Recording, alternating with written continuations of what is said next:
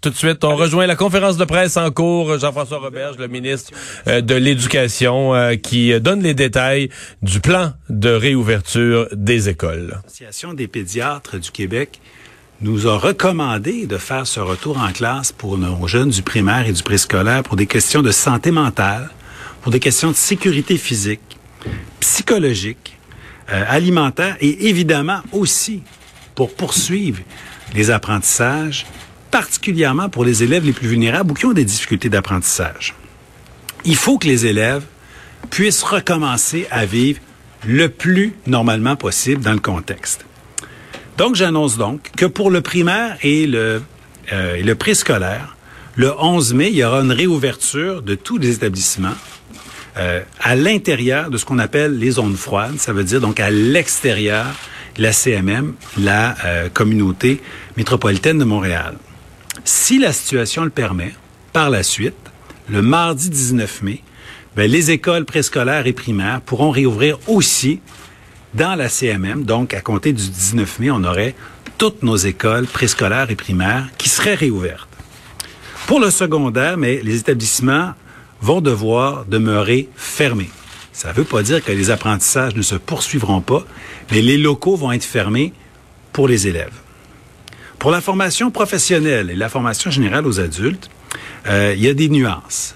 Pour la formation générale aux adultes, ça demeure fermé, donc on poursuit les apprentissages à distance et en ligne, mais pour la formation professionnelle, euh, les recommandations de la santé publique sont à l'effet de nous permettre d'organiser à l'occasion des demi-groupes, donc des demi-classes, pour permettre aux jeunes qui font des apprentissages techniques, des manipulations, euh, supposons en, soudure, ben, on doit, oui, apprendre à le faire d'un point de vue théorique, mais on doit aussi l'exercer. Mais donc en demi-classe et en respectant la distanciation de deux mètres. Pour le collégial et les universités, mais sans surprise, euh, je vous annonce que euh, nos cégeps, nos universités vont demeurer fermés en tant que lieu physique, l'endroit où ça a lieu, mais les, euh, apprentissages en ligne à distance se poursuivent. Pendant les premières semaines, ça a été des défis, mais ça a été des défis qui ont été bien relevés. Ça fonctionne assez bien en ce moment dans le réseau collégial universitaire. Ça, ça poursuivra jusqu'à la fin de la session présente et aussi pour la session d'été. C'est un retour qui est prudent. Et je comprends que si, malgré tout, il y a des parents et des membres du personnel qui ont encore euh, des inquiétudes, c'est normal.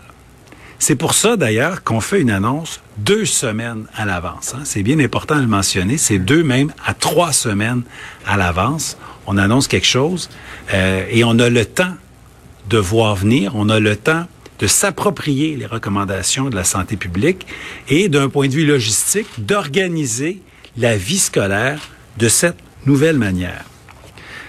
Et les recommandations sont à l'effet d'avoir une distanciation de deux mètres, évidemment, et d'avoir un maximum d'élèves par classe qui sera de 15 dans nos écoles préscolaires et primaires.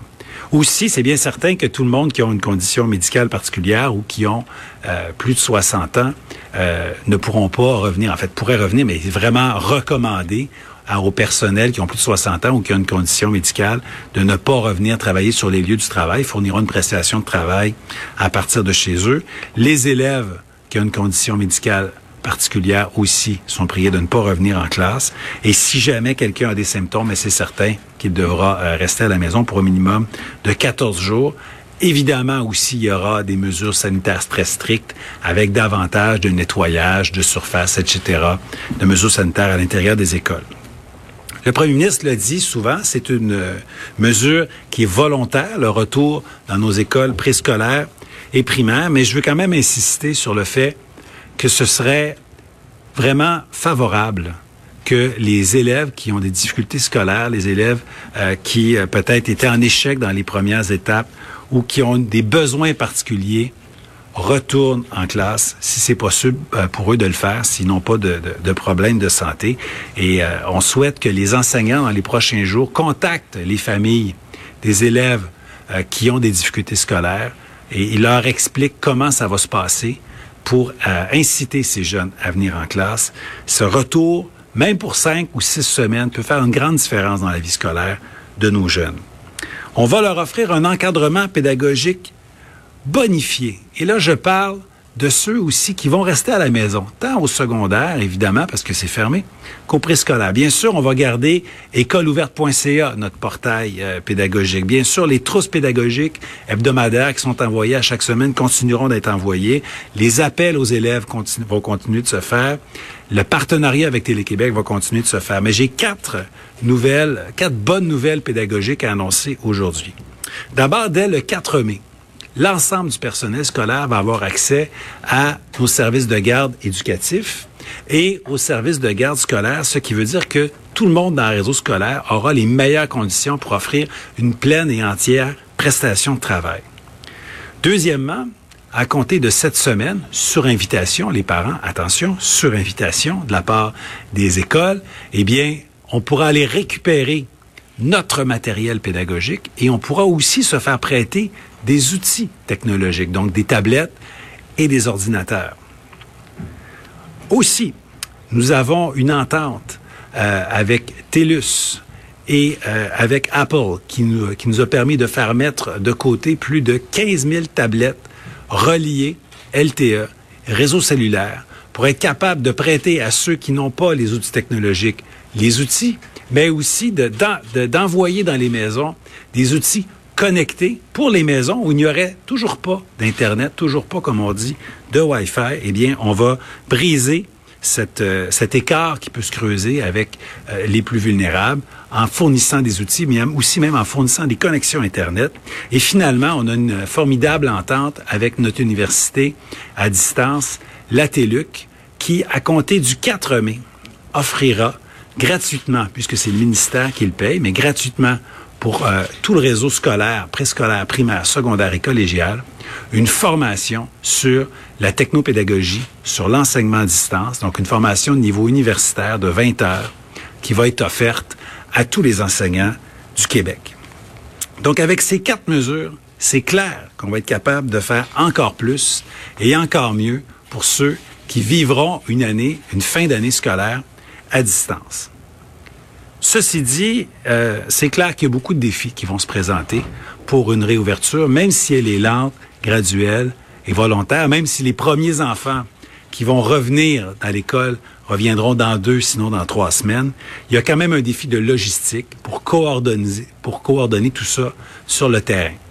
Et c'est pour ça euh, que les deux semaines à venir vont nous être très utiles en, concertation, en dialogue, pour établir des balises qui vont faciliter le tout, puis aussi pour permettre aux gens très compétents qui sont dans nos écoles, qui sont dans nos centres de services scolaires, de préparer tout ça, de coordonner le transport scolaire, de préparer l'accueil des, euh, des élèves. Et c'est pour ça que j'insiste auprès des familles.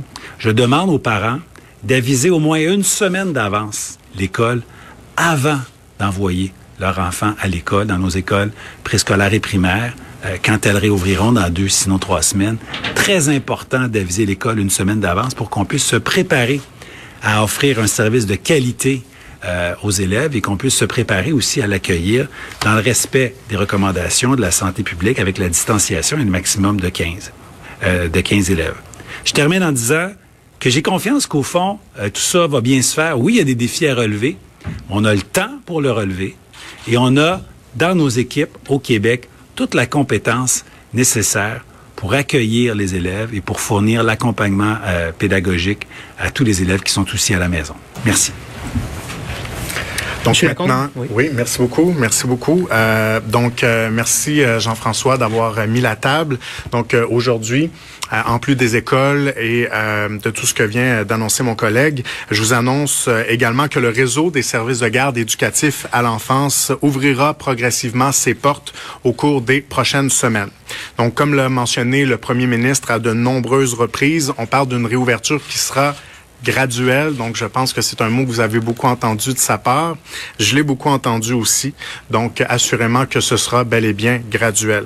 C'est une réouverture qui permettra donc le retour de dizaines de milliers d'enfants dans leur milieu de garde habituel et le retour au travail aussi d'autant de parents.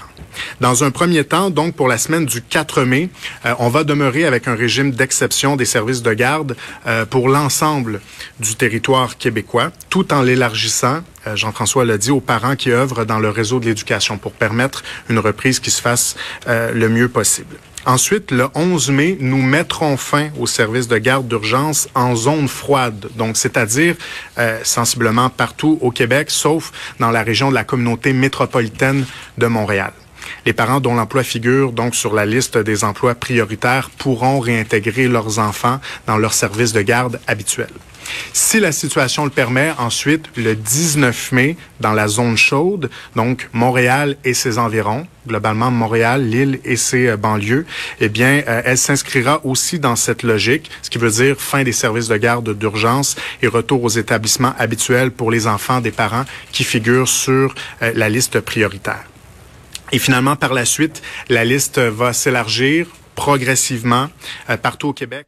Alors voilà, donc le ministre de la Famille euh, qui donne les détails, Mathieu Lacombe donne les détails pour les services de garde. Mais Vincent, je pense on retient, surtout là euh, des éléments bon pour les écoles. On savait déjà, Monsieur Legault avait déjà dit les grandes lignes, mais donc toutes les régions, sauf la communauté métropolitaine de Montréal, ça ouvre le 11. Exact. On, on dit là vraiment, si la situation le permet, euh, la, la, la, communauté euh, urbaine de Montréal, donc pour métropolitaine de Montréal, pour ouvrir ses écoles le 19 mai. La CMM, là, ça, c'est les bases Laurentides, c'est grand. C'est les bases Laurentides, Laval, euh, une petite partie de la Nodière, la rive sud, plus l'île de Montréal, évidemment. Alors, on va attendre d'avoir les, les, confirmations, mais ça, on se dirige donc vers ça. Rappelant quand même des points intéressants là, sur les, les, les, nouvelles annoncées, euh, surtout par rapport, bon, on demande aux parents d'aviser les écoles euh, une semaine d'avance pour qu'on sache le nombre euh, qui vient, qui, vient, qui, pas, vient qui vient pas, parce que ce sera 15 élèves par classe, donc on veut respecter une, une distance entre les élèves. Rappelez la question de la technologie, là, parce qu'il y a des jeunes qui vont rester à la maison et on veut donner accès au matériel technologique à ces gens-là. Alors d'un, sur invitation, les, on pourra aller récupérer le matériel à dans les écoles, mais aussi 15 000 tablettes qui pourront être prêtés à des jeunes et des tablettes qui sont connectées LTE, donc qui n'ont pas besoin d'une connexion Internet. Un euh, Wi-Fi dans la maison, là. Exact. Qui n'ont pas besoin d'avoir Internet, Wi-Fi à la maison pour fonctionner en ligne. Alors, ça permettra de, de, de donner à des jeunes qui n'ont pas accès à Internet aux outils qui fonctionnent en ligne et sur tablette. Et formation aussi pour les profs. Évidemment, il y a des professeurs qui sont un petit peu déconnectés de tout ça. Ça fait pas d'eux des mauvais professeurs dans leur matière, mais quand même. Alors, on leur offrira des formations en technologie euh, pour les mettre à jour sur ces pratiques-là. Alors, ça fait partie fait dans le fond, c'est oui un certain nombre de mesures sur le retour en classe, mais c'est aussi une bonification sérieuse de l'enseignement à distance qui était qui était inégal, disons, jusqu'à maintenant. Exact. Puis l'écoleouverte.ca, ça, ça reste ouvert en service pour les jeunes qui vont rester à la maison. On va aller, on va faire une pause. Au retour, on devrait arriver là dans la période des questions. Il risque d'avoir des sujets importants avec les ministres qui vont être abordés.